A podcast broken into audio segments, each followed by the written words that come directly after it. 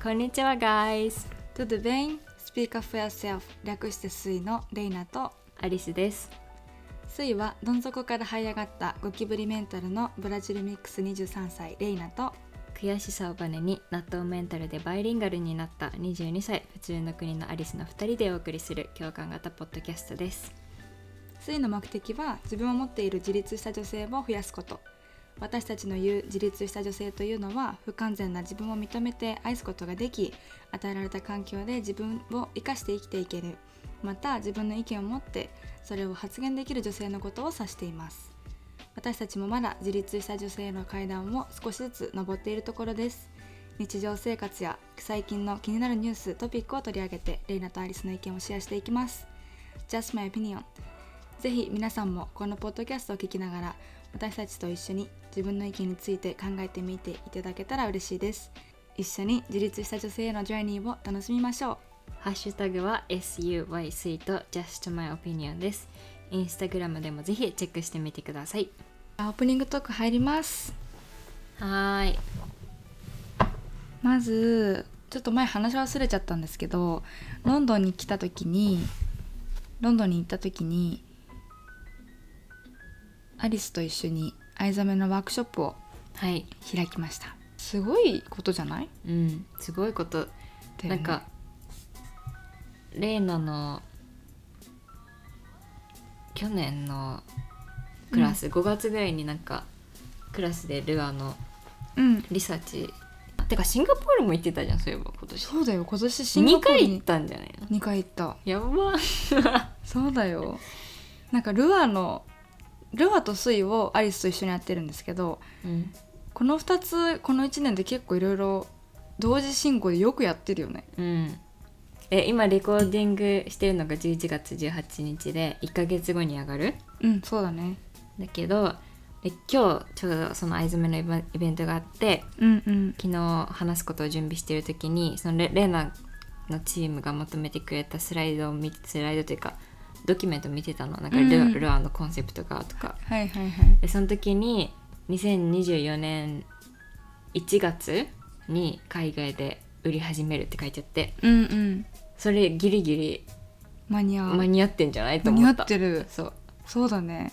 っていうのも12月の16日18にこれだけが上がって16日16にあそうだよ。だから16日にロンドンでうん。イベントがあるんですけど、それあにルアーとして出ることになりたんでなったなったんだね。なってます。すごい。えちょっとみんなに流れが今わかんないかもしれない。ごめんごめん。あの最初から話すとはい。今私はロンドンにいます。アリスと一緒にレコーディングね、ポッドキャスト撮ってるんですけどうん。あのいつもはねレイナは日本アリスがロンドンにいて、まあ、バラバラの状態でやってたわけだよ。うん。でその藍染めも日本にいる時に一緒に染めたものを半分半分持ってうん。それぞれ日本とロンドンで売ってみようっていう話はしてたんだけど、うん。そもそもロンドンを拠点にするの日本なの？それともシンガポールなの？とかって言って、うん。レイナはシンガポールに大学の科目を使ってうん。シンガポールにその調査をしに行ったんだよね。うん。でその調査をしに行った時になんかあのグループがレイナのグループがあったんだけどそのグループでみんな藍染めのことを調べたりしたものをアイリスにもシェアしてたからアリスがそれを見てちょうど昨日のあの私たちのみなプチミーティングみたいな時になんだっけ？ん？ちょっとこうねあの3本目4本目これ。4本目。疲れてる。疲れてます。ごめんなさい。そう。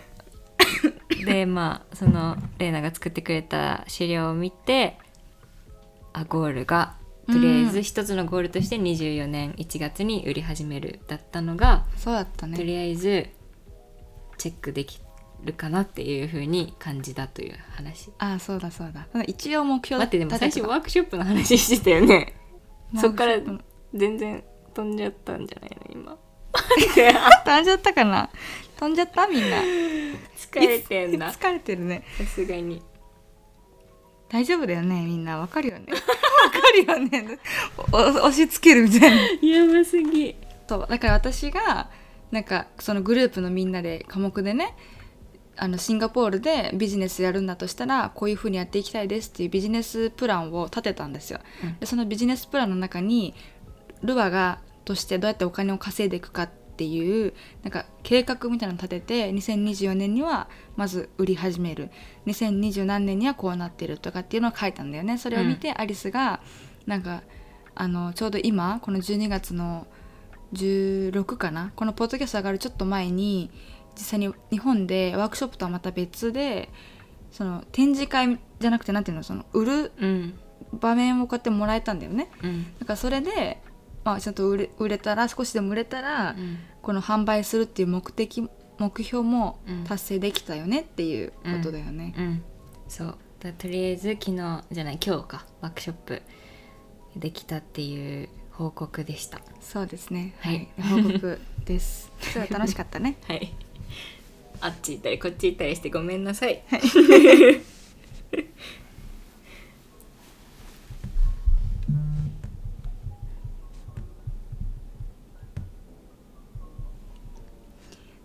でまあこの移民の話なんですけど移民デーになんでつながるかっていうと、まあ、このえイメージにしますって言った？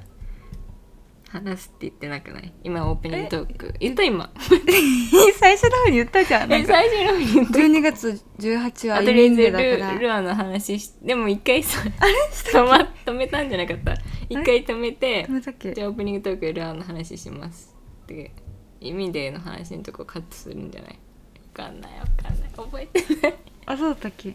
とりあえずでもテーマに移りますの方がいいんじゃない？あそうか。あこれオープニングトークか。これそう今で今終わってあはいはい。テーマ。はい、これがオープニングトークでしでした。たはい。であのメインテーマなんですけど、まあ、ちょっと今のルアのワークショップをやったって話にもつながるんだけど、まあ、移民デーってこともねあって12月18日今日皆さんにお届けしてる日が移民デーらしいんですよ。でなんでこのトピックを取り上げたかっていうとなんかアリスは今ロンドンに来て移民として、まあ、にロンドンにいるわけだけどなんかこの移民としてす他の国に住むっていうこと自体の難しさっていうのをなんかすごい感じたのでなんかちょっとこれについて話したいねって言って、うんうんうん。テーマを選びましたね。はい。そうだねまあやっぱり一番移民まあ移民なのかわかんないけどうん、として話すとやっぱビザの問題は大変だなってすごいひしひし感じてるんだけど。あそうだね。うん。やっぱりわ、まあ、若かったらワーホリビザがまだあるからうん。チャンスはあると思うけどもう30超えた人うん、が移住するってなったら、もう結婚するしかないんじゃないの？そうだよね。それが会現社地の人と、めっちゃいい会社で勤めうんて、確かに。会社からもらうかだようね。ん確かに。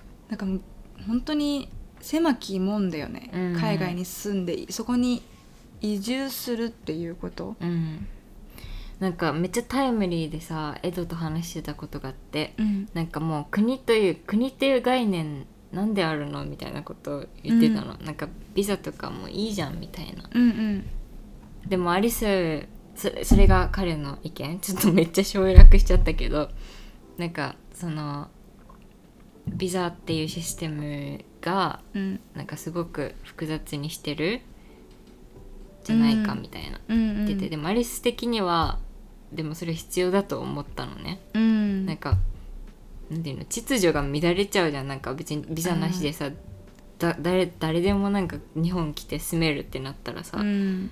なんか文化も変な風になっちゃうし治安も悪くなるというか、うん。なんかあ一定数のやっぱりちゃんと基準があってビザが取れるわけじゃんね、うんうん。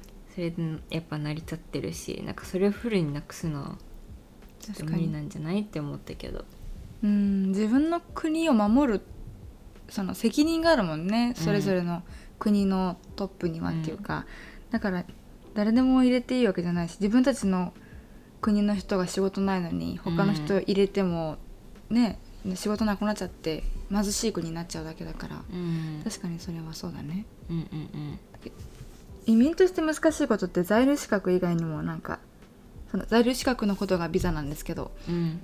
以外にもなんか言語もそうだし病院とかしんどくない？うん。説明できなくない？確かに。なんか胸がチクチクしますとか、うん。胃がムカムカしますとかめっちゃ日本語じゃん、うん。なんか擬音語はね。擬音語説明できないよね、うん確かに。この痛みのさ痛みのこのね伝えれない。ポルタロードもできないレイナうん。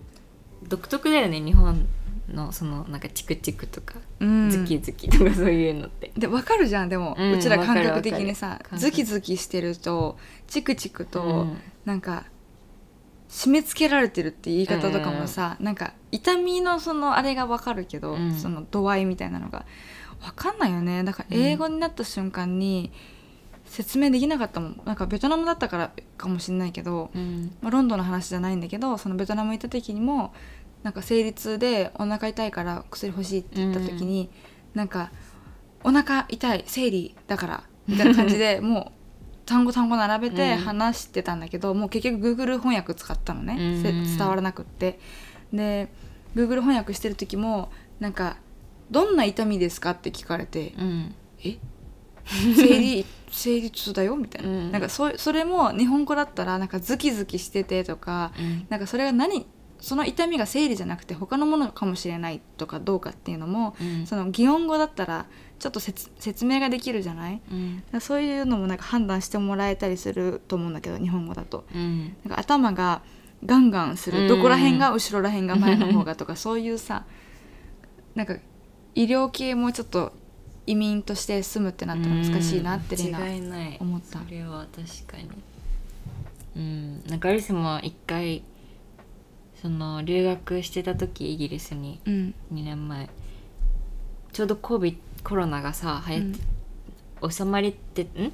ちょうどコロナの3回目接種うん。があった時で行ったのそのセンターに。うん。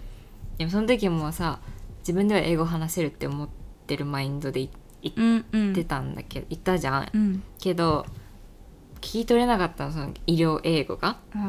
だからなんか日本人のズーム日本人のその専用の通訳の人とつなぎますねって言われて、えそんなシステムあんの？そうつないでもらったの。でもそれすごく悔しかった、あ なんかー悔しかった。そう自分の中ではね、うん。なんかまあ医療だから難しいっていうのは分かってるけどなんかあーやっぱそのレベルには行ってないんだ自分って思い知らされたというか。そう。そうだね、そっか。そうそうそう。悔しかったのか。うんうんそのシステムがあるのが素晴らしいとなんか思ったツイッターにつツイッターじゃないね今 X、X つぶやいた気がする。へえめっちゃムカついた。自分のせいやろとか思って。い今やでもやっぱり医療とか法律とかになると、なんかちっちゃい時から聞いてないと、ね専門の人が必要ではあるよねやっぱり。あるね。うん。なんか知識もそうじゃん。なんか日本語だとさあの自然に社会とかなんか生活っていう科目があったり、うん。なんかその法律用語は並ば並んでなくてもニュースとかで常に聞いてたり親が使ってるとかうん。なんか日常の中に生きてるだけでその単語単語が入るようになってるじゃんね、うんうん。テレビとかもすごいだから教育だと思うんだけど、うん。今の子供ってどうやって覚えるんだろうね。なんか日本だったらくも膜下出血って言われて今わかるじゃん別に。くも膜下出血って言われて何かわかるじゃん、うん。そのなんかベーシックななんか情報みたいなのがテレビからうちら来てた気がするの、うん。今テレビ見てない子たちは確かに。入ってこないよね。あーそれなんかどっかでなんか近い話を聞いたかも。なんか今ってさ自分でなんかもう情報を選んじゃうじゃん。うんうん例えば動物の森が好きで 動物の森を調べるじゃんね。うんうん。例えば Google とかで。そしたらそのレコメンデーションのところもさそれにか関係してくるじゃん？そうだね、で全部そこうん、がパーソナライズされちゃうから、うん。なんか新しい情報入ってくる場面がないっていううんうん。確かに。のはめっちゃ思う。てかそれもなんかニュースになってた気がする。フィルターなフィルターバブル現象みたいな。えーそんな名前がある そうのなんかよくわかんないけど。へえ医療とかねそういう言葉特にうちらもそうやって学んでる気がするから、なんかそうそう言って覚えるものだからなんか新しく言語を学んだ人からするとそれは耳、聞き慣れない言葉だし、うんうん。日本語は知ってるけどいちいち翻訳自分の頭でしてさ、うん考えることでもないじゃん。使うわけじゃないから。うんだからなんか本当勉強しないと分かんないことだよね。うん。これは移民としてレイナはなんか感じたかな、うん。もしベトナムに住むってなったらてかもうベトナム住んだ時に思った。その日本に来てる外国の人ってこんな気持ちなんだろうなって、うんほぼ日本人って喋れないから英語。うんうん。だから無理やり日本語で伝えようとするじゃん。うんでなんか気にしてない人とかも全然いるじゃんね、うん。英語で喋ってあげようと思わずに、なんかああっち行ってくださいとかその指だけさしてあっちとかさそそれがなんかいいのか悪いのか分かんないけどなんか優しい英語を使わずに優しい日本語を使わずに、なんかかしこまりましたとか。さそういうの分かんないじゃん。確かに。それをなんかされてる感じがしたのうねん。ベトナムで。だから気をつけようって思ったしなんかちょっとそういうとこでもその他の国に住む旅行とはまた別で住むってなったらなんかちっちゃいことスーパーに行くでも何でもこれってアレルギーの自分のやつ入ってないかなとか、うん。そういうのもなんか見れないし結構言語以上にもね確かに移民ってなるた時大変だよね。うん。そうだね。特にベトナムタイは全然英語通じない本当に。びっくりしたマジで。こんなに通じないの？ね。わかるっしょみたいいやわかる人単語と かで言ってん、うん。もうさ「はにゃ?」みたいな。そう感じなんだよね本当に。わかるって多分。で だからもうカタカナ英語でうん。喋った方が伝わったもんね。あそうなんや、うん。うん。あのなんて言ったかなレナ忘れたけど。忘れた。忘れたい。なんかそうやってカタカナ英語じゃなくてできるだけ発音よく言おうと思って言ったら、もう分かんない分かんないってなって、カタカナ英語で言ったら伝わったみたいなのもあったんだけど、でも同じこと日本も思われてるんだろうなって思った時に、あこれ教育だなって思ったし、うん。なんかその移民としてレイナのお母さんは日本に来てるけど、うん。まあ、今はもうね長く住んでるしほぼ日本の血があるなんかうん。